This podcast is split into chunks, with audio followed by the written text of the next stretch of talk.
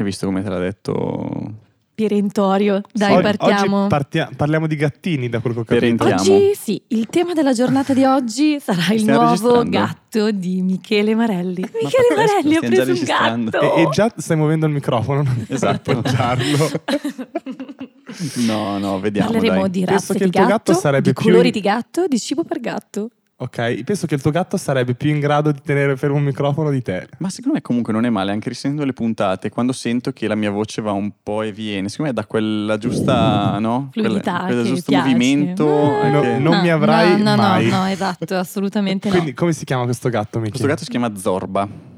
Okay, tu dicevi che è un antidepressivo, lo Zorbax è tipo un farmaco, essere, non so, scusate l'ignoranza, però che, nella mia mente sarebbe bello, cioè, sei triste, prendi un animale e lo chiami Xanax. Esatto. Sì, ma penso che prendi due piccioni con una fava. Ma sai che secondo me diverse persone chiamano i gatti così? Duloxetina, vieni qui. Esatto. E Occhi. Sì, però Occhi è carino. Occhi è carino. No, infatti mica l'ho scelto a caso. Xanax mi sembra anche un po' un supereroe. Sono Xanax. Potrebbe, non lo so. Vero. Non lo, troppe X, cioè quando troppe c'è X. Una X non, come può non essere tipo nei X-Men, no? Per dire. Hai ragione. Non so. Bene, direi che questo chit-chat può avvolgere verso. Anche se io volevo veramente parlare del gatto, ma faremo in separata sede e possiamo annunciare il vero argomento della puntata. Dai, annunciamo il vero argomento. Vai. Oggi sembra che si parlerà di elettromedicali e tutto quello che concerne questi strumenti del demonio, quindi così è, se vi pare. Lanciamo pure la sigla a questo punto, che poi sigla. Iniziamo.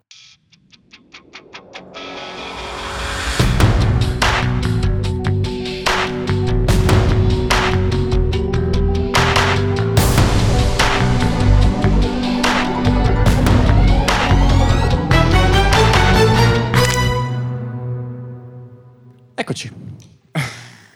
Allora, eccoci mi fa impazzire. Eccoci, lo faccio anch'io bene come lui. Eccoci. No, vabbè, fa niente, partiamo. Allora, ci siamo detti appunto che parliamo di elettromedicali. Partiamo così. Chi di noi li usa?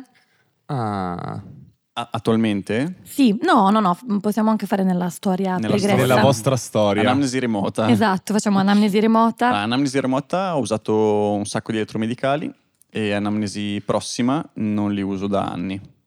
Okay. Quindi questa è la mia confessione. Poi scendiamo più nel dettaglio, direi, ma facciamo un giro veloce. Ok. Io non ho mai usato una terapia fisica. Cioè tu non hai mai tenuto in mano un manipolo della Tecar e hai avuto l'onore di fare un bel massaggio? Non so quanto pesi, non so, cioè io so che assomiglia a un ferro da stiro perché me l'hanno detto. Cioè, ma non è presente, non so, come si chiama, il coso di ceramica, il coso di metallo, il resistente, le piastre. Il manipolo, esatto. Sì, manipolo. ma per me sono dicerie, cioè capisci che non ho che... Non so nulla. Io invece, ragazzi, vi spoilererò questa cosa. Io lavoro qualche ora a settimana in un ambulatorio dove mi ha richiesto di utilizzare occasionalmente la Tecar. Aiuto! Ok. Dici di più a questo punto. Io sono curioso di sapere come ti fa sentire la cosa. Allora, ovviamente male, molto male, nel senso che quando mi capita insomma di doverla somministrare, ovviamente non è mai una mia scelta, ma è la persona che arriva con una prescrizione, tendenzialmente di un ortopedico o di un fisiatra interno. Ci sono due possibili scenari, quando va bene e quando va male. Quando va bene… Dici l'effetto sul paziente? No, quando va bene a me. Ah, su di te, ok.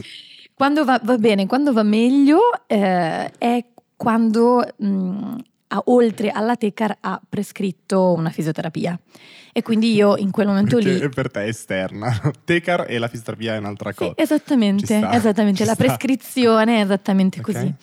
Quindi in quel caso lì io so che avrò comunque un'ora a disposizione con la persona. Quando va male invece c'è una problematica di qualsiasi tipo con prescrizione di Tecar, solo Tecar. Quindi io so che ho mezz'ora con la persona solo di Tecar. Mm-hmm. Ma Drama. In quelle situazioni lì sei, passami in termini, legalmente costretta a farlo o Cioè, come funziona? Tu puoi farlo, non puoi farlo, puoi passare in termini di rifiutarti, proporre qualcos'altro al paziente? Cioè, io non lavoro in questo contesto, non so bene come... Allora, di legalmente, diciamo, di obbligo legale no, non c'è assolutamente nulla. Poi noi, come sappiamo, abbiamo assolutamente libertà di poter scegliere quali tecniche utilizzare, quindi no. C'è la dinamica del fatto di lavorare per un centro che ti fornisce dei pazienti, okay, pagandoti, di un centro che ovviamente ha delle dinamiche legate alla prescrizione fisiatrica, ortopedica, controllo e quant'altro, e quindi prendendo eventualmente una posizione contraria a quello che è stato somministrato è un po' una scelta, direi tra virgolette, politica, cioè stai andando contro, stai arrivando contro il sì, sistema, cioè in cui... legalmente è possibile, quando ti opponi stai facendo una scelta politica. Io pensavo ci fossero proprio dei problemi legali nel non seguire. No. Non ce ne sono, cioè al malissimo che vada uno del centro può interrompere la collaborazione, contratto. Ma il contratto è già una parola grossissima. Però la collaborazione, proprio perché non penso che Greta sia dipendente. No, libera professione. È un accordo tra le parti in cui ci si può salutare da un giorno con l'altro tranquillamente su ogni cosa. Esatto. Quindi tutte le volte che sento da dire da colleghi che hanno la prescrizione della Tecar, in realtà, cioè, in un qualche modo potrebbero non seguirla, il problema è che ti metti un po' contro lo studio in cui sei o magari il medico con cui collabori, questo è il punto. Sì, e aggiungerei un terzo livello di problema, ovvero che il paziente arriva, nella mia personale esperienza, con la prescrizione di Tecar come se il medico gli avesse prescritto un farmaco super potente. Esatto, no? Okay. Quindi arriva con una grande aspettativa. Se lo aspetta, sì. Nel senso, ma qui mi ha scritto questo e questo, quali di questi stiamo facendo? Ok, quindi... C'è tanto questa cosa qua, tanto. Esatto, quindi lì il problema invece è che vai, cioè ti metti in una situazione scomoda, cioè il paziente potrebbe arrabbiarsi o comunque resistere nel momento in cui proponi qualcos'altro. Beh, metti che comunque quel paziente ha fatto una visita con uno specialista, comunque medico, e che gli ha prescritto quella cosa, magari gli ha dato anche buone sensazioni, gli è sembrata una persona seria, l'ha valutato bene magari, eccetera, e questa persona giustamente a questo punto pensa che quello che il medico gli ha prescritto sia quello di cui ha bisogno, e gli suona strano che quando va poi dal fisioterapista, il fisioterapista non concordi o non direttamente non segua le indicazioni. Ovvio che qui si rientra un po' in uno schema vecchio stile, diciamo, di un sistema di cura medico-centrico, no? C'è il medico che prescrive e il tecnico che esegue, quindi un po' retro come sistema. Non siamo più tecnici, siamo stati. Però sfortunatamente io credo che il sistema sanitario pubblico vive assolutamente ancora di quelle dinamiche. Per la mia limitata esperienza e delle persone che conosco, in realtà anche le realtà private, ambulatoriali, polispecialistiche, quindi molto grandi, hanno ancora questa centralità della figura medica e della prescrizione. Io capisco, come se vai dal farmacista, il medico ti ha prescritto l'antibiotico e il farmacista ti vuole dare un antinfiammatorio. Quindi esatto. Quello che le persone... Ci sta. Okay. Quindi io lì in quel momento vorrei scappare.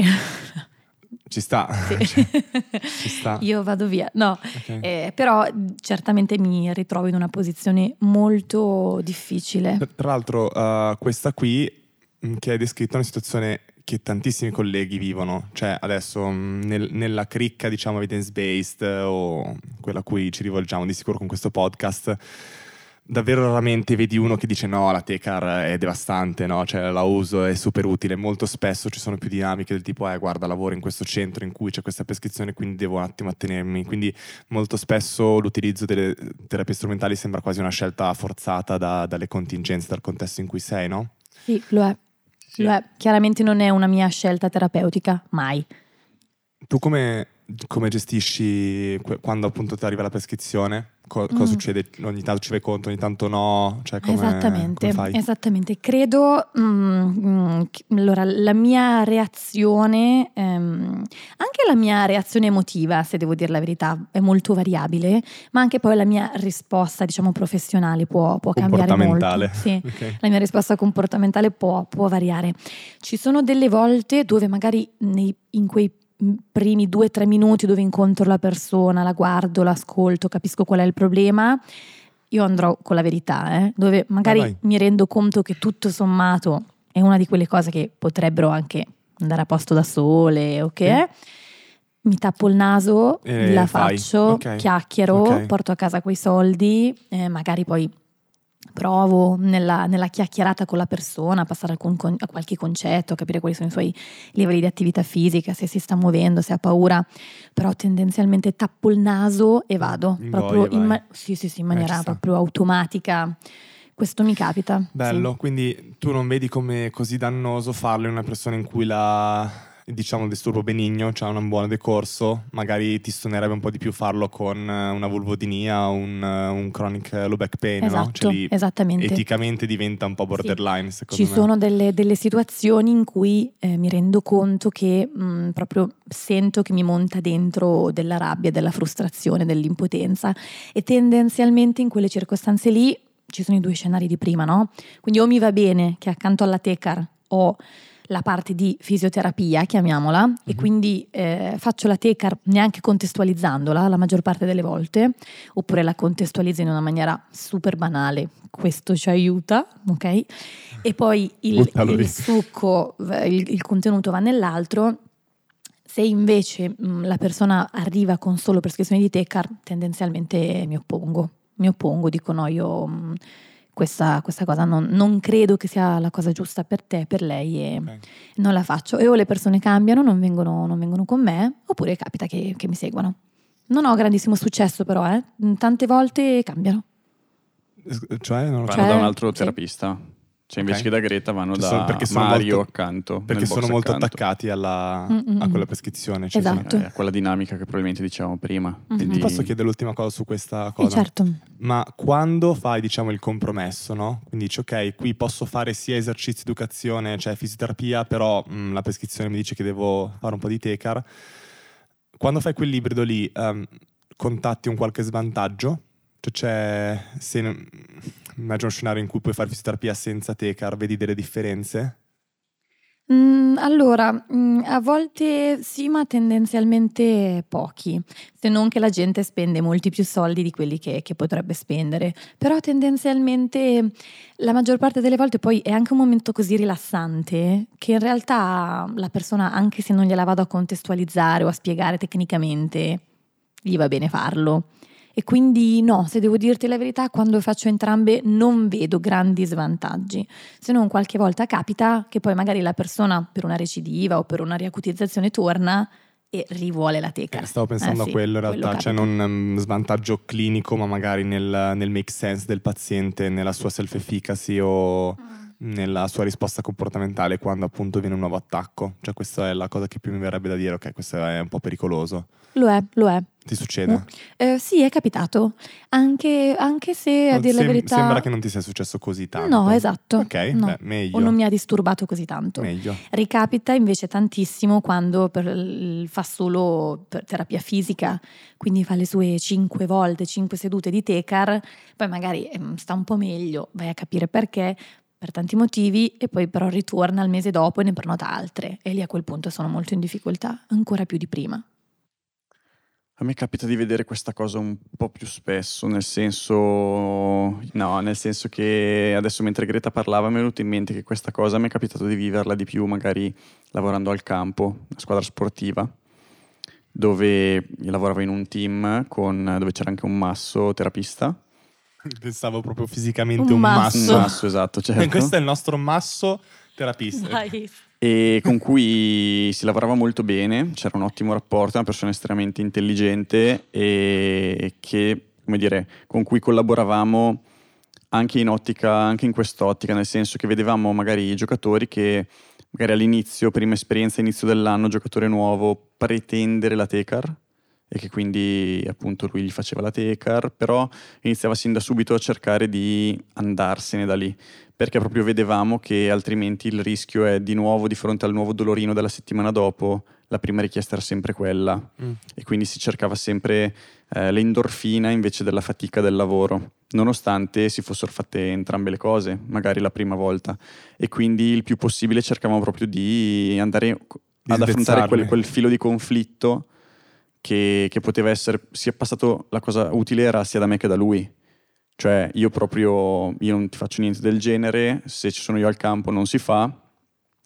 magari la fai domani con lui, però anche lui te ne fa un attimo e già magari ti dice te la fa, ma già ti dice durante che sì, ma dobbiamo fare altro, sì, adesso perdiamo qualche minuto, proprio esplicitato così. E questo abbiamo visto che nell'arco dell'annata, o i giocatori che rimanevano anche le stagioni successive, che andavano negli anni successivi, in tanti di loro su cui si faceva questa fatica in più smettevano di avere questo tipo di richiesta. Cioè si è visto un cambiamento positivo. Ma diresti che vale il gioco vale la candela? Cioè vivere quel conflitto lì, che il giocatore ti esce un po' scontento eccetera, nel lungo termine vale? Economicamente no. Dal punto di vista di relazione non lo so. Con alcuni sì, con altri no, nel senso che tanti invece probabilmente continuano a rimanere. Cioè io ho avuto in questi anni di campo tante buone relazioni anche a tal proposito, nel senso vedere gente che ha cambiato idea, è passato da un approccio di cura molto passivo, aggiustami, a un approccio molto più proattivo, e questo per me è stato fonte di enorme soddisfazione anche in calciatori. E questo tra l'altro non è una cosa così facile da cambiare in generale, cioè magari è un po' di tratto, quindi bello. Sì, magari è stato possibile perché hai avuto un supporto del collega massoterapista e della società. Certo, assolutamente. La società anche da quel punto di vista lì ci ha tutelato, nel senso il giocatore non poteva andare a lamentarsi dello staff sanitario alla società, perché veniva rispedito indietro e gli veniva detto c'è piena fiducia in loro, comandano loro, tu fai il giocatore, non rompere i coglioni. Questo a me sembra un fattore molto importante. Facilitante, sì, è di sicuro. Molto importante, no? Sì, anche, utilissimo, e se no, se non hai il supporto della società, se sei da è un solo casino. Che con altri, cazzo, è difficilissimo. Però immagino. È anche vero che secondo me la soddisfazione che dicevo prima ce l'hai quando vedi proprio che l'altra persona non è che è obbligata perché prende lo stipendio da quella squadra e lì ci sei tu e è obbligato a venire da te, che non fa la Tecar, ma perché ha smesso di crederci nell'utilità. E magari quando trovi anche il senatore dello spogliatoio che prende in giro il ragazzino appena arrivato che si vuol fare il massaggio alla Tecar dicendogli oh dai, tirati su dal lettino, mettiti a fare un po' di lavoro, bello, invece bello che questo. Piangere. Bello. Ok? Cioè lì bello, vedi che si è creato quel clima. Oppure quando viene ti prende da parte e dice ma quindi ma ho letto così che potrei magari, ma cosa dici con questa lesione, non è che magari se oltre gli esercizi faccio delle Tecar accelero il recupero, e te lo chiede proprio per chiedertelo. Certo, e quando tu gli dici guarda no, piuttosto dormi bene, mangia bene, certo, fai un esercizio in più, sì, e risparmia quei soldi. Bello quello che stai dicendo, mi dà un rimando di utopia. Un romanzo di utopia. No, okay. Mi dà un rimando di utopia, cioè il vibe che ho addosso è cacchio, mi sembra quasi utopico, nel senso sicuramente abbiamo un Michele Marelli molto bravo, no? Che sarà riuscito sicuramente a fare una grande parte di tutto ciò.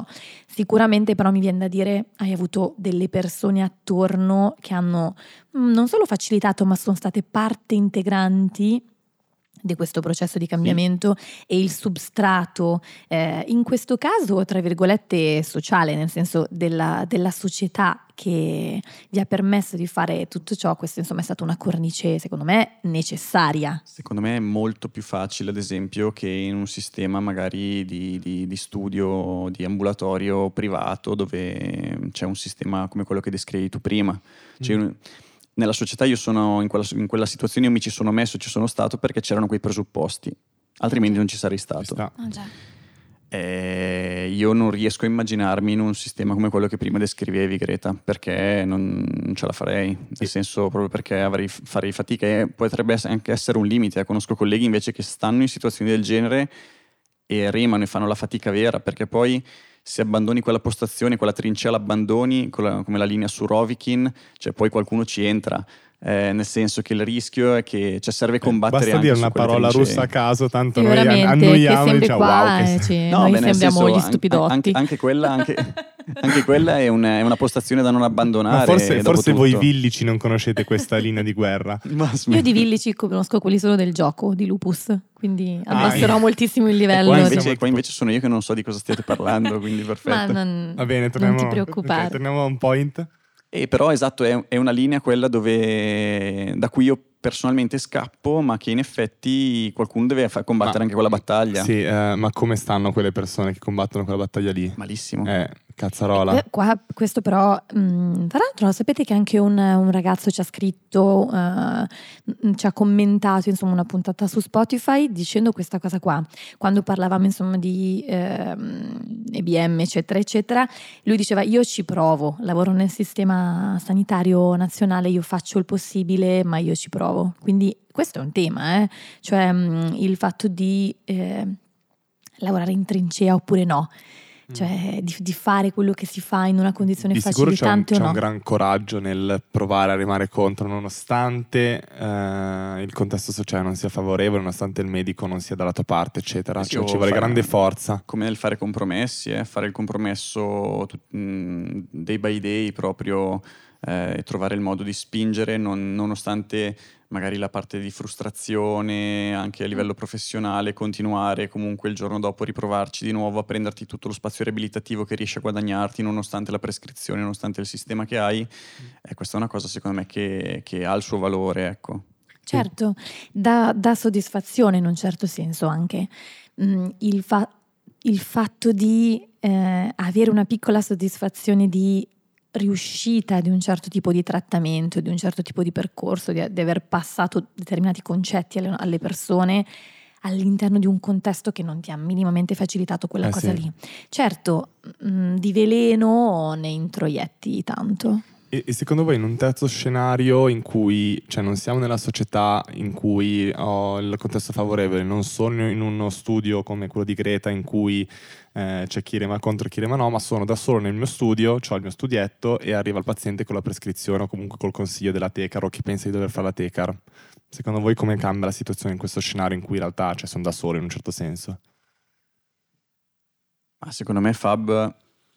Perché questo, cioè, mi succede, mi è successo, conosco colleghi a cui succede, a cui è successo, io qui sono un po' più netto, cioè a meno che veramente il giorno dopo non ci sia il pignoramento dietro la porta o non si riesca a mettere assieme la cena e si sia già provato a passare dalla Caritas, non riesco a vedere come sia eticamente concepibile. Ovvio, un conto è se una persona mi dice secondo me fare quella Tecar aveva senso e me lo giustifica, e allora possiamo andare a ragionare in quell'ottica, ma in uno studio privato dove decidi tu e mi dici io non ci ho creduto, l'ho fatta senza crederci, senza un motivo ma solo perché era prescritto, cavoli, penso che dal punto di vista di codice deontologico ci siano dei problemi veri, ci siano dei veri problemi e cavoli, stai rompendo anche un patto terapeutico col paziente, cioè tu stai facendo con quel paziente una cosa che gli costa dei soldi e del tempo,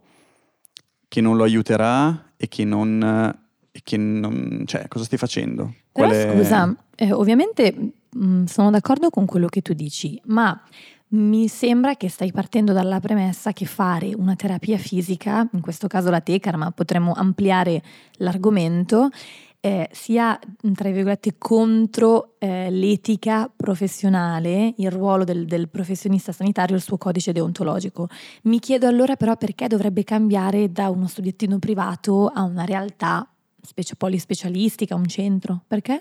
Secondo me non cambia, secondo me non cambia, però da una parte le costrizioni sono molto più presenti, dall'altra le costrizioni sono solo dentro di te. Ok, questo è quindi dal punto di vista secondo me della deontologia è la stessa cosa, infatti riterrei che comunque all'interno anche di un contesto in cui, passatemi il termine, ci sono molte forze che mi spingono a fare questa Tecar, sia importante comunque vicariare il messaggio, questa cosa la stiamo facendo perché è prescritta, cioè dire perché la stiamo facendo e adesso andiamo a fare la parte riabilitativa, se lo si pensa, cioè dire ciò che si pensa. Se invece il fisioterapista pensa che in quel momento gli serva la Tecar, comunicherà quello, ma il mio punto non è tanto la Tecar o non la Tecar, ma quello che il professionista pensa, cioè se io ti sto facendo questa Tecar con convinzione, io le mie Tecar le ho fatte con convinzione, ad esempio, cioè io non ho passi, io quando facevo le Tecar ci credevo, ci sta, ci credevo forte, e quindi cioè io ho un collega che in quel momento valuta criticamente, dice ma sì in questo momento la Tecar mi può servire, ci può stare, cioè non è di per sé la Tecar, il punto è come dire un open label placebo, cioè un placebo dichiarato, un placebo non dichiarato, cioè secondo me deve essere il paziente a decidere, Nel senso, io ti devo informare. Poi se tu vuoi la Tecar, io te l'ho detto che probabilmente non ci serve, io non penso che serva. C'era okay. Anche la modalità aereo. Sì, sì. Non so come sia possibile. Scusami, chi? No, da dove ripartiamo? Secondo me puoi continuare. Continuiamo col suono, bellissimo, sì, una storia incredibile. E, no, niente, è solo quello. Cioè, nel senso, secondo me il punto è lì. Il bellissimo è... che quando Michele ha perso il film inizia a fare una serie di frasi circostanza. È questo, no? Cioè il punto è lì. Sì, cioè, non altro. Non mi sembra difficile da immaginare. C'è una serie di robe finché non gli viene in mente che cosa stava dicendo. Esatto, esattamente. Altrimenti è una specie di I mean più articolato. No, ok, capisco assolutamente. Quello che mi viene da pensare è che di nuovo, cioè, ci sono delle magari persone che hanno delle condizioni magari economiche, piuttosto che non hanno delle condizioni interne ed esterne che fanno sì che possano andare verso una libera professione vera, cercarsi le condizioni, lo studio, i collaboratori, e quindi che di nuovo quelle condizioni lì, quel contesto socioculturale, psico-socioculturale del terapista ha un ruolo molto importante nel fatto che somministri o meno questa terapia. Ma su questo siamo d'accordo. A me piace quello che ha detto Michele, che però comunque tiri dentro anche il paziente in quel contesto lì. Cioè siamo in questo contesto sociale, c'è questa prescrizione qua, cioè torniamo un attimo sulla realtà. Qual è l'effetto di questa cosa? Io te la sto facendo solo per questo motivo. Sì, però non so se sono molto d'accordo. Cioè vai. Io te la sto facendo perché è prescritta. Allora, tra virgolette, sfrutto bene il placebo, te la faccio perché ma sì, può aiutarti. Cioè non so come dire, no? Il punto è, cioè, sto andando proprio terra-terra. È proprio quello dell'open label o del deceptive. Spiegamelo meglio. Cioè, io ti posso fare una terapia placebo, ma devo dirtelo. Altrimenti... Cioè, ci sono degli studi che hanno fatto sul placebo in cui dicono, ok, questa pillola... è un placebo, ma sappi che prendere una pillola placebo dà un aiuto. Questo è un open label placebo, quindi te lo sto dicendo e si è visto che un open label placebo funziona. E secondo voi la gente paga 40-50 euro a volta per questo? Pagherebbe? Sceglierà lui. Il punto è che tanto lo stiamo facendo senza dirglielo. Esatto. Ovvio. Cioè... No, chiaro. Cioè poi sceglie lui, nel senso, è quello il bello secondo me. Chiaro, mi sembra molto utopico. Molto, bello, bello, fantastico, tecnicamente corretto, scientificamente anche, eticamente anche, ma di spazio nella realtà ne vedo veramente poco. Cioè una persona arriva, ha pagato 150 euro di visita specialistica, sì. Qualcuno le ha venduto la Tecar come la panacea di tutti i mali del suo corpo, lui arriva e tu gli dici io adesso te la faccio pagare, pagherai 50 euro per 10 sedute, quindi pagherai altri 500 euro, ma sappi che... ti sto facendo una cosa che se funziona è sostanzialmente perché ti fa un effetto placebo. La vedrei più così.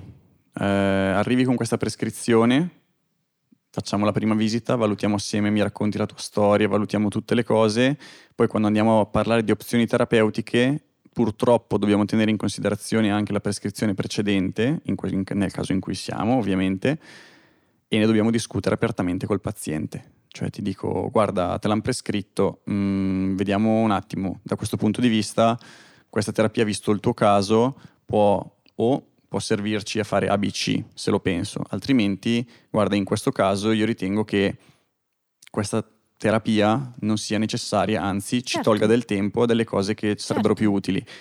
La scelta poi sta nelle tue mani, paga quello che vuoi, cambia terapista che vuoi, e poi il terapista potrà scegliere, guarda, visto che io non ritengo giusto fare questa cosa, io non lo faccio. Oppure un terapista potrebbe dire, una volta che io ti ho informato e tu decidi comunque... Fa una scelta consapevole, lo fai. Che fa una scelta consapevole, se entrambi siamo d'accordo, facciamo questo quarto d'ora dove io ti faccio la Tecar. E entrambi, io te l'ho detto, quindi eticamente sono a posto, e tu valuti, fai le tue valutazioni e scegli. Secondo me questo è... chiaro, è una strategia. Poi... probabilmente io mi porrei per questioni mie più nel primo caso, dove non lo faccio. Sì, anch'io. Però lì dipende dal contesto, da quanto appunto io sono in un contesto in cui questa cosa rischia di inimicarmi dei colleghi o il sistema, o rischio di perdere la collaborazione con lo studio, la casa, il gatto, la casa, il gatto, il mutuo. Ha tanto peso quello, eh? Cioè, secondo me quello Greta, ha tanto questa roba peso. Non la sta mollando. Cioè, non è che ci sono solo, non ci sono solo persone, non ci sono solo persone in un contesto sfavorevole. Tu lo sei. No, aspetta, però sai qual è forse il mio bias? Pensare che in realtà siano molte di più quelle in un contesto sfavorevole che quelle privilegiate in un certo senso, come voi e come me. Perché io, se rinunciassi a quelle 10 ore, 8 ore alla settimana che faccio in quel poliambulatorio, non è che andrei in rovina. Quindi ci sono delle persone privilegiate come noi, che sono poche, okay? Che possono permettersi di fare determinate scelte. Secondo me ci sono delle persone, e sono la stragrande maggioranza, che non possono, non riescono, io ci metterei anche un non riuscire, determinati dati fattori caratteriali. Certo, ci mancherebbe, a fare una scelta di questo tipo. Quindi, cioè, secondo me stiamo parlando dal privilegio di aver trovato uno studio, un posto, uno spazio. Mentre stavamo parlando di questo mi sono detto, chissà com'è la proporzione, cioè chissà se sono più le persone come te o le più le persone, cioè questo non lo so. E poi secondo me bisogna come dire, mettere dei cut off, cioè adesso stiamo usando le parole bisogno, necessità, che vanno definite, cioè dipende cosa si intende per necessità, cioè, o cosa si intende per privilegiati, cioè dov'è che metti il cut off del privilegiato, cioè se mi trovo davanti un fisioterapista che mi dà le sue caratteristiche, quali sono i criteri di inclusione per finire nella categoria privilegiato o non privilegiato? Secondo me conta tantissimo anche la componente proprio di bilancio tra costi e benefici di fare questa cosa, più che solamente delle condizioni a cui io sono sottoposto, che sono un fattore, ma secondo me conta tantissimo, come dicevi tu, capacità, costo, quanto mi costa fare questa fatica, sia in termini di conflittualità ogni giorno, di resistenza, coi colleghi, con il sistema, col medico prescrittore, con il paziente, e vantaggio che ne ottengo, che spesso è uno svantaggio economico magari, ma un vantaggio magari solamente dal punto di vista dell'etica professionale. Al contrario, però, a me sembra di vedere un sacco di colleghi che fanno il compromesso e poi sono al limite del burnout, se ne lamentano, non sono soddisfatti, stanno male. Sicuramente c'è anche quel tema. Sì, nel senso, comunque portiamo all'estremo questo problema. Tante persone che hanno invece la possibilità, i cosiddetti privilegiati, poi non c'è, cioè comunque la tecnica. Per me privilegiato è un privilegiato umano, non un fisioterapista privilegiato. Cioè vuol dire una persona che magari ha già dei soldi in banca perché con la famiglia sta bene, che ha una casa, va bene uguale, che ha un contesto. Cioè, va bene uguale. Se io apro un mio studio, tantissimi prendono anche la Tecar e ti assicuro che non andrebbero in rovina. Questo sai che non lo so, perché questo dovremmo prendere, ovviamente non abbiamo questi dati, ma dovremmo vedere il bilancio degli studi che hanno terapie fisiche, onde d'urto, Tecar, come potremmo farlo anche per altre tipologie di trattamento, e il bilancio invece degli studi io quasi non ne conosco. Se ci sono, non so il bilancio preciso, ma se ci sono degli studi che non fanno la Tecar, qualcosa significherà, cioè vuol dire che uno studio in piedi lo tieni. In piedi lo tieni, magari il guadagno, non lo so, diverso. Sì, non so. Esatto, poi lì sai. Ma adesso mi stai dicendo che allora devo arricchirmi. Cioè, io voglio arricchirmi o voglio fare una cosa etica, aiutare i pazienti, aiutare la società anche dal punto di vista riabilitativo? Questa è una bella domanda. E dipende qual è il primo movens della persona, appunto, secondo me è quello. Quali sono i suoi valori, chiaro? Esatto. Quindi, cioè, io sono sicuro che mi arricchirei se facessi più di adesso se facessi la Tecar, però cioè, non è il mio interesse. No, chiaro. Così come mi arricchirei se facessi 15 pazienti al giorno in una maniera dozzinale. Sì, brava. Cioè, non c'è solo il soldo, c'è anche la tua etica, i tuoi valori. No, che poi ripeto, questo discorso probabilmente è su un continuum, cioè partiamo da chi dal discorso economico, insomma, è sofferente sotto quel tema, a chi invece poi andando avanti è succube del tema economico, ma in un'ottica di arricchimento, no? Poi anche qua mettere i confini è veramente molto difficile, però è un continuum, dipende dove guardiamo. Sì, sono d'accordo, anche perché poi a volte secondo me si è semplicemente c'è anche tanto la componente, secondo me, del trovarmi in un sistema che gira così e sentirmi un ingranaggio e non riuscire a uscire da questo sistema anche. Che mi fa sentire un ingranaggio, cioè non riuscire a vedermi, proprio avere le capacità di sfuggire a questa dinamica, più che, cioè perché non sono così sicuro che il collaboratore a partita IVA di uno studio che ti riempie l'agenda, però non ho l'impressione che la parola arricchire sia la parola giusta, perché non immagino convenzionato con il Porsche, cioè non lo so. No, ma studio convenzionato probabilmente ma quello no. Lì come fa? Studio magari ambulatorio privato, già, sì, già diverso, certo. Lo tiri fuori, sicuramente, però ecco, non ti lì, la punto, siccome diventa più complesso da questo, sotto questo aspetto, ecco. Sì. Però vabbè, come sempre, insomma, l'intersezionalità. Bravo, stavo per dire quello. Cioè, come capiamo che però adesso mi piace, cioè mi viene da aggiungere un pezzettino, cioè l'intersezionalità, no, ovvero capire che ci sono fattori economici, sociali, culturali del terapista in primis, quello che ora mi fa pensare è come poi questi vadano ad influenzare il modello di cura, no? Mm-hmm. E in un certo senso anche un po' sì, il modello di cura, cioè come poi abbiano un risvolto nel mantenere, nel sostenere un modello di cura biomedico, mi verrebbe vetusto da dire. Sì. E anche come magari l'assenza di una compattezza o di un movimento anche magari trascinato da un idealismo utopista, rischi di mantenere lo status quo. Non lo status quo che funziona bene. Tirando fuori il tuo lato rivoluzionario forse oggi? Beh, non so se è il lato rivoluzionario, però normalmente i cambiamenti comunque vengono con qualcuno che fa fatica, mosso da un ideale. Già. E che magari sì. si organizza in gruppi che fanno resistenza in qualche modo. Quindi a me l'idea comunque che magari, noi abbiamo avuto nelle decadi scorse fisioterapisti che hanno fatto delle conquiste, sono passati da essere gli esecutori dentro gli ospedali a aprirsi gli studi privati e lavorare in accesso diretto. Cioè tu immagina le resistenze che hanno dovuto combattere queste persone, le resistenze culturali che noi adesso, passatemi il termine, sfruttiamo o ne godiamo, potremmo dire. Ne godiamo, certo. Ecco, probabilmente mi chiedo la nostra generazione quale altro grosso passaggio potrebbe fare. Qual è il nostro ruolo, Greta? Dun dun dun dun dun. Allora, io chiaramente quello che io mi viene da dire è che io l'aspetto su cui maggiormente insisto e mi viene da cercare di indirizzare le mie risorse è un po' quello sociale inteso come educarci, ma non tanto. Ma dici... Globalmente ci devi mandare un messaggio. Sì, okay. Esatto, non è che vai dal medico che prescrive e dici guarda che. No, non per forza. Non per forza. Però anche quella parte penso che è fatto in tanti piccoli spazietti, anche di relazione tra fisioterapista e medico, pian piano far vedere che siamo professionisti, perché non è che i medici probabilmente sono cattivi ontologicamente, cioè semplicemente far vedere, guadagnare la loro fiducia. E poi stare in una relazione più paritetica dove ognuno mette al servizio del paziente la sua specifica competenza, cavoli, fatto 1, 2, 3, 100.000 volte cambia la situazione, quindi ovvio che è una parte faticosa di confronto. Poi spesso il medico prescrive, cioè non perché è stronzo, ma perché sono i suoi mezzi, cioè magari gli hanno insegnato questo, sa questo. Sì, sono pochi quelli che realmente ci credono, non so come dire, che sono agganciati all'idea che la Tecar ti curerà.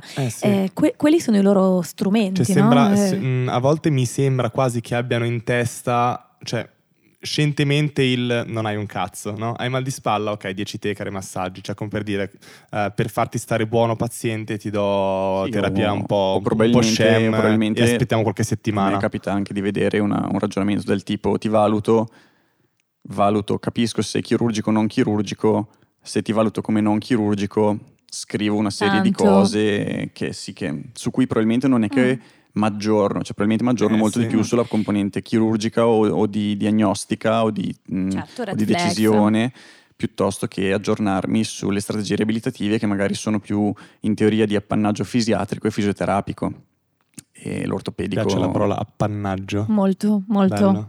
Le parole che sceglie Michele Marelli sono sempre incredibili. Com'era Brozovic? Brozovic è un calciatore. La trincea.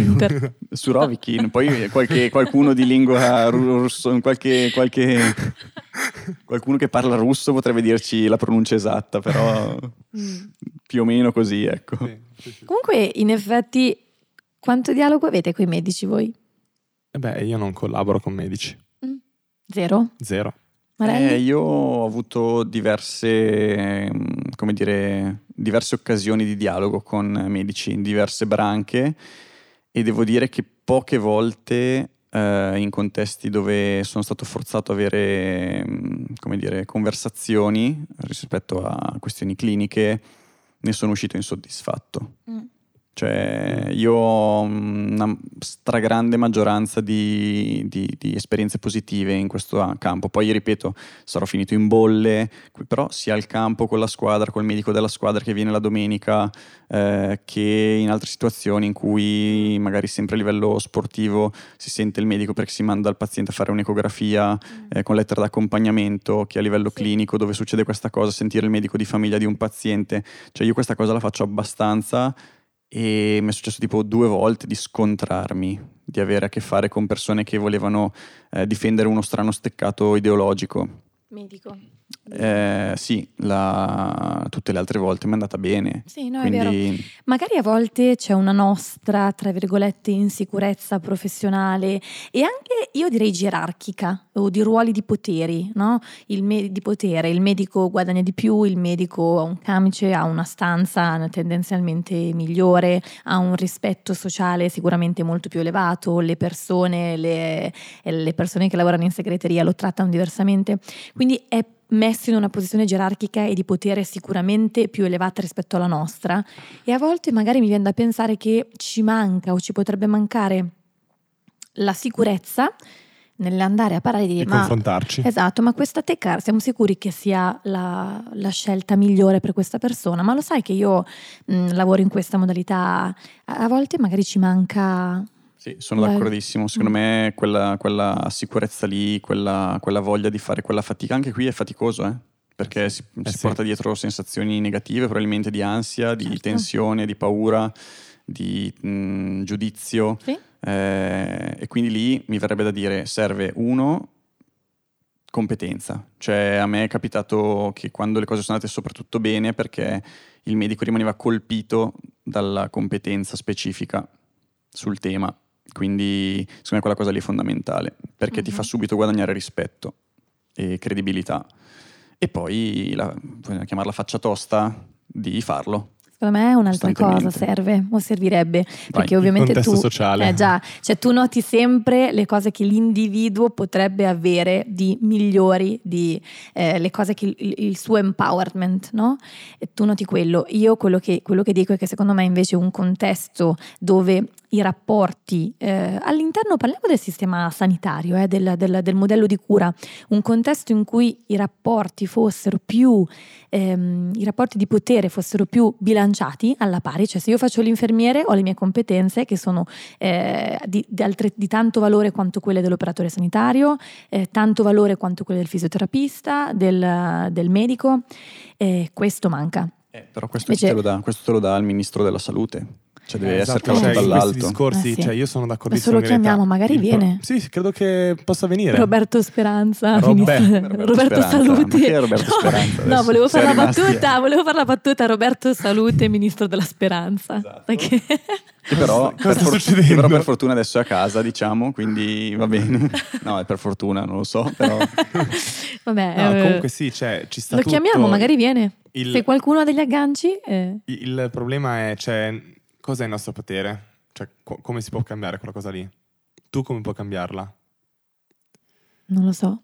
Può cambiare l'onorevole Carnevali in Parlamento, che è una collega fisioterapista. Però tu ci dicevi che prima un po' la rivoluzione viene dal basso, cioè in un certo senso. Un po' dall'individuo, però, non dicendo alla società è così. Non solo nella componente del suo empowerment, cioè vado a studiare perché le terapie fisiche non funzionano, perché a volte funzionano, vado a studiare il meccanismo appunto di come sono costruite, vado ad analizzare gli aspetti economici che ci sono dietro e poi scelgo. Non solo in questo aspetto di empowerment cognitivo e di competenze, ma anche l'individuo nel parlare, nel discutere, nel parlare con i suoi amici a cena. Cioè, ma questo ok, assolutamente. Ma infatti anche solo per te non fare una Tecar, cioè, è un messaggio della società che vorresti. Tu crei una società, vero. Una società alternativa, però quella roba parte dall'individuo, è nell'individuo, cioè tu non stai cambiando l'opinione dei medici o la prescrizione dei medici, stai dicendo che io agisco così perché io voglio questa società, voglio questo contesto. E poi magari bisogna sperare che ogni tanto qualche individuo che abbia delle posizioni, dei ruoli di potere, ogni tanto noti, pensi, buoni. Sì. Però c'è cazzarola, non è una roba... Cioè, no, è probabilmente serve tutto il lavoro appunto del clinico a livello individuale, del clinico anche fuori dal contesto terapeutico, cioè il fatto che ad esempio i tuoi compagni di squadra dello sport che fai in qualche modo capiscano, quindi cambia anche come ti vede la società, no? Proprio perché tu lavori in un certo modo, magari qualcuno inizia a contattare l'esperienza del tuo modo di lavorare, e la prossima volta quando ha un disturbo non è che va a fare la visita e poi torna e ti mostra la prescrizione e dice tu me lo fai, ma ti chiede mi fa male qua, cos'ho? È già diverso. Comunque vai. No, è un attimo distaccato. Anche il mio. Ok, e semplicemente una roba di cui secondo me non abbiamo ancora parlato, che ero così parlarne con voi, è perché non la facciamo, l'abbiamo dato per scontato. Perché noi non usiamo terapie fisiche? Infatti stavo dicendo che in effetti sono 45 minuti di puntata dove abbiamo dato per scontato questa detto, cosa qua. Non è una scelta ontologica, eccetera, però non abbiamo detto effettivamente perché non la usiamo, non migliora il sintomo minimamente, non aiuta i pazienti, non può esserci utile in qualche situazione. Qual è il vostro take? La mia take personale è che non mi capita nel ragionamento clinico abbastanza spesso di dire ho bisogno di una terapia fisica, se ho bisogno di sollievo sintomatologico, le volte che ne ho bisogno ci sono altri strumenti che costano meno e sono più efficaci, tipo farmaci, ma anche una manipolazione o quello che vuoi, però difficilmente uno strumento che magari ha un costo anche non so 10.000 euro che mi dà un beneficio dubbio, momentaneo, immediato e che mi ruba tempo alla seduta è una strategia che mi sembra ragionevole o migliore per il paziente. Sul mio corpo probabilmente non ho mai pensato di farmi una terapia fisica. Ho pensato di prendere dei farmaci, magari ho valutato injections o cose di questo tipo. Difficilmente mi metterei a farmi una Tecar dopo una lesione muscolare, quindi non capisco per dover farlo al paziente. Ci sta, ok. Ma quindi... non c'è efficacia documentata di queste robe, perché tipo io mi ricordo una volta avevo sentito di un fisioterapista di cui mi fido tantissimo, Jan Fersum, che aveva detto al convegno guardate che il laser per le tendinopatie focali ci può stare, e noi eravamo inorriditi, e lo ha detto guardate che quelli che dicono guarda che non funziona perché non hanno letto le evidenze, no? A volte mi viene da pensare questo, oppure anche le onde d'urto, vedo un sacco di volte che sembrano avere più evidenze di altre terapie fisiche. Mi ricordo anche al master che si era visto che comunque sono raccomandate, sono una buona scelta, quindi io un po' nella testa ce l'ho, probabilmente l'onde d'urto magari se il mio programma non funziona magari un paziente lo manderei lì. A me è capitato, raramente mi capita, ma mi è capitato, io con la letteratura mi è capitato di averla letta, mi capita qualche volta all'anno di contattare il collega che ha le onde d'urto e dirgli Nick gli fai 3 onde d'urto. Però è veramente, mi capita veramente col contagocce, quindi l'idea di dire faccio l'investimento per avere l'onda d'urto che uso 3 volte all'anno, più che altro sento più cogente il rischio di faccio l'investimento e poi devo ripagarmelo e la faccio a tutti. E quindi sì, le terapie fisiche di nuovo non sono di per sé un male o un bene, hanno la loro evidence che va messa all'interno del contesto terapeutico e poi lì per lì il professionista, il fisioterapista prenderà le sue decisioni.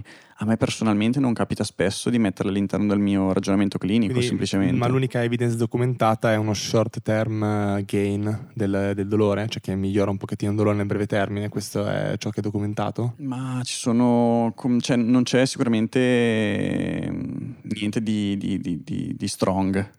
Non è hard science. Non è hard science, ok. I dati sono comunque un casino, sono pochi, sporchi, con altissima variabilità, quindi di nuovo il giorno che uscirà, che c'è chiara evidenza che le fascite plantari gli fai quelle onde d'urto fatte in quel modo lì e è la cosa giusta da fare, cavoli, subito. Se non ce le ho io ti mando da qualcuno che le ha, ma ci mancherebbe, come si fa adesso con le infiltrazioni cortisoniche, per dire.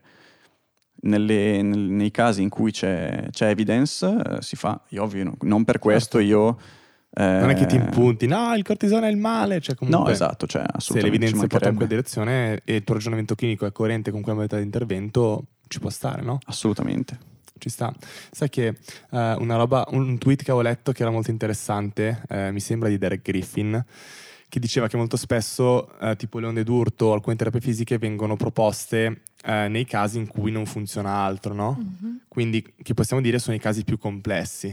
Ok, quindi ok, io ho fatto 6 mesi di esercizio per la spalla, non ha funzionato, quindi seconda scelta, onde d'urto. Quindi... Però non è curioso il fatto che, cioè, ma se è così efficace, perché non lo usi in the first place? Mm. Cioè, perché fai perdere 6 mesi e poi dopo mi stai dicendo che può essere d'aiuto nei più complessi, perché non lo fai subito? Cioè, non è una terapia costosa, no? E quindi, cioè, questo ragionamento era, secondo me, molto interessante, che è un po' contraddittorio rispetto a come viene presentata la terapia fisica. Sì, sì, sono d'accordo, sono d'accordo. Poi anche lì veramente diventa, secondo me, estremamente complesso anche intercettare, ci sono tutti i ragionamenti da fare anche sul fatto che cambiamenti a livello immediato sono difficili da intercettare, da misurare, quindi si entra veramente in complicazioni anche legate alla letteratura che non sono comunque da sottovalutare. Sono curioso, ma non ne parliamo oggi, secondo me. No. Questo può essere. E avevo l'ultima domanda per voi, breve.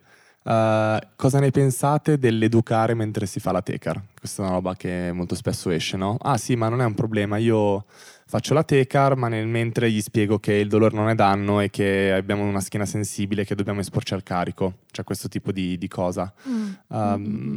Allora io non funziona, cosa ne pensate? Io perché non l'ho mai fatto, sì. Quindi... Allora ti posso dire che io non mi sento bene nel farlo.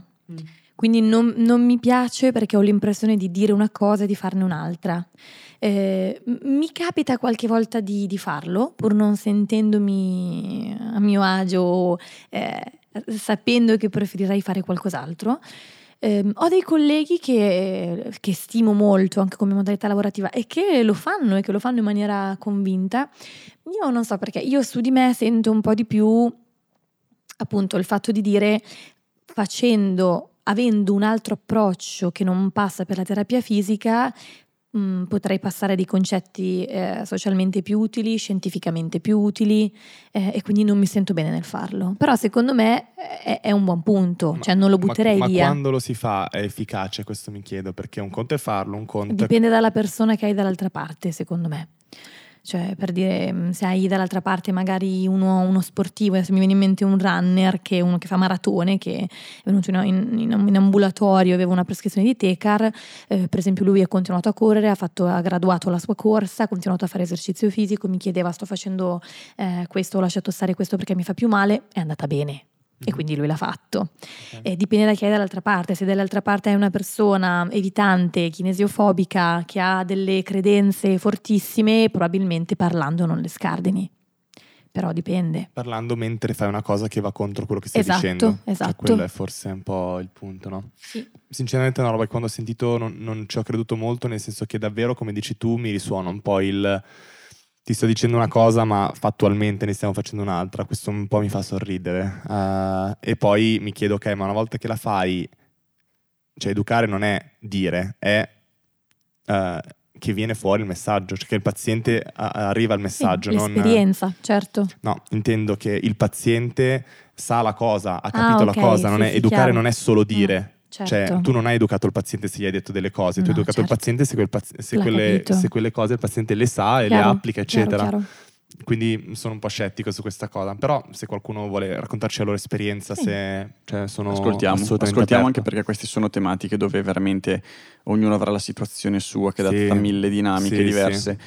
Poi ripeto, a me avere una stella polare aiuta, e sono convinto che più colleghi con stelle polari un po' forti sarebbero auspicabili, e proprio per ridurre il numero di terapie di questo tipo, che sono comunque troppo utilizzate, cioè magari nella nostra bolla meno rappresentata, ma la realtà è che là fuori, se facciamo un'osservazione probabilmente nazionale, è la terapia più utilizzata in riabilitazione, e questo va contro ogni linea guida, va contro tutta la parte di evidence, è un problema per i pazienti, per i terapisti, per il sistema sanitario, per i costi, cioè è un grosso problema. contribuire il meno possibile a questa cosa, se non addirittura remarci contro, potrebbe non essere una cattiva idea, ecco. Sì, anche perché siamo assolutamente in grado di perdonare e perdonarci quando c'è la situazione, quando c'è la situazione economica, però capisci che se facciamo questa cosa per tutti, nei grandi numeri, è un disastro sanitario, cioè in tutta Italia se giustifichiamo già, tra virgolette, cosa che già è, se giustifichiamo tra virgolette per ogni caso è, però ci sarà qualcosa che noi individui possiamo fare per, cioè non voglio credere che sia solo contestuale, che sia solo a diversamente da così non può essere, perché io vedo tante realtà in cui non è così e i terapisti sono più contenti, non sono dei barboni sotto i ponti e soprattutto portano un messaggio riabilitativo sensato, che è quello che ci chiedono le linee guida, diamine. Direi che questa potrebbe essere un'ottima chiusura, no? Con il diamine. Diamine è buono, poi dice a me che uso parole desuete. Desueta è una parola... Okay. No, ma diamine. La bella. Prossima volta sai cosa uso? Per Belenos. No. Oddio. È presente... Ti ricordi Asterix, no? Certo. Quando... Tu l'hai letto? Per Belenos o per Tutatis? Io e mio fratello usavamo... Non so se è Tutatis o Tutatis. Quello devi scoprire. Dovremmo chiedere ai galli. Ai latinisti. Va bene ragazzi. Grazie. Per la chiacchierata. Grazie per averci ascoltato. Tutto. Soprattutto per aver ascoltato. Fateci sapere cosa ne pensate. E meno Tecar per tutti. Meno Tecar per tutti e alla prossima. Ciao. Fisionauti è un podcast realizzato da Greta Tonelli, Fabio Bernardi e Michele Marelli, con la collaborazione di Luca Bonomi, audio engineer, e Francesca Ragazzi, grafica e illustratrice. La nostra sigla è stata creata da Luca Algisi.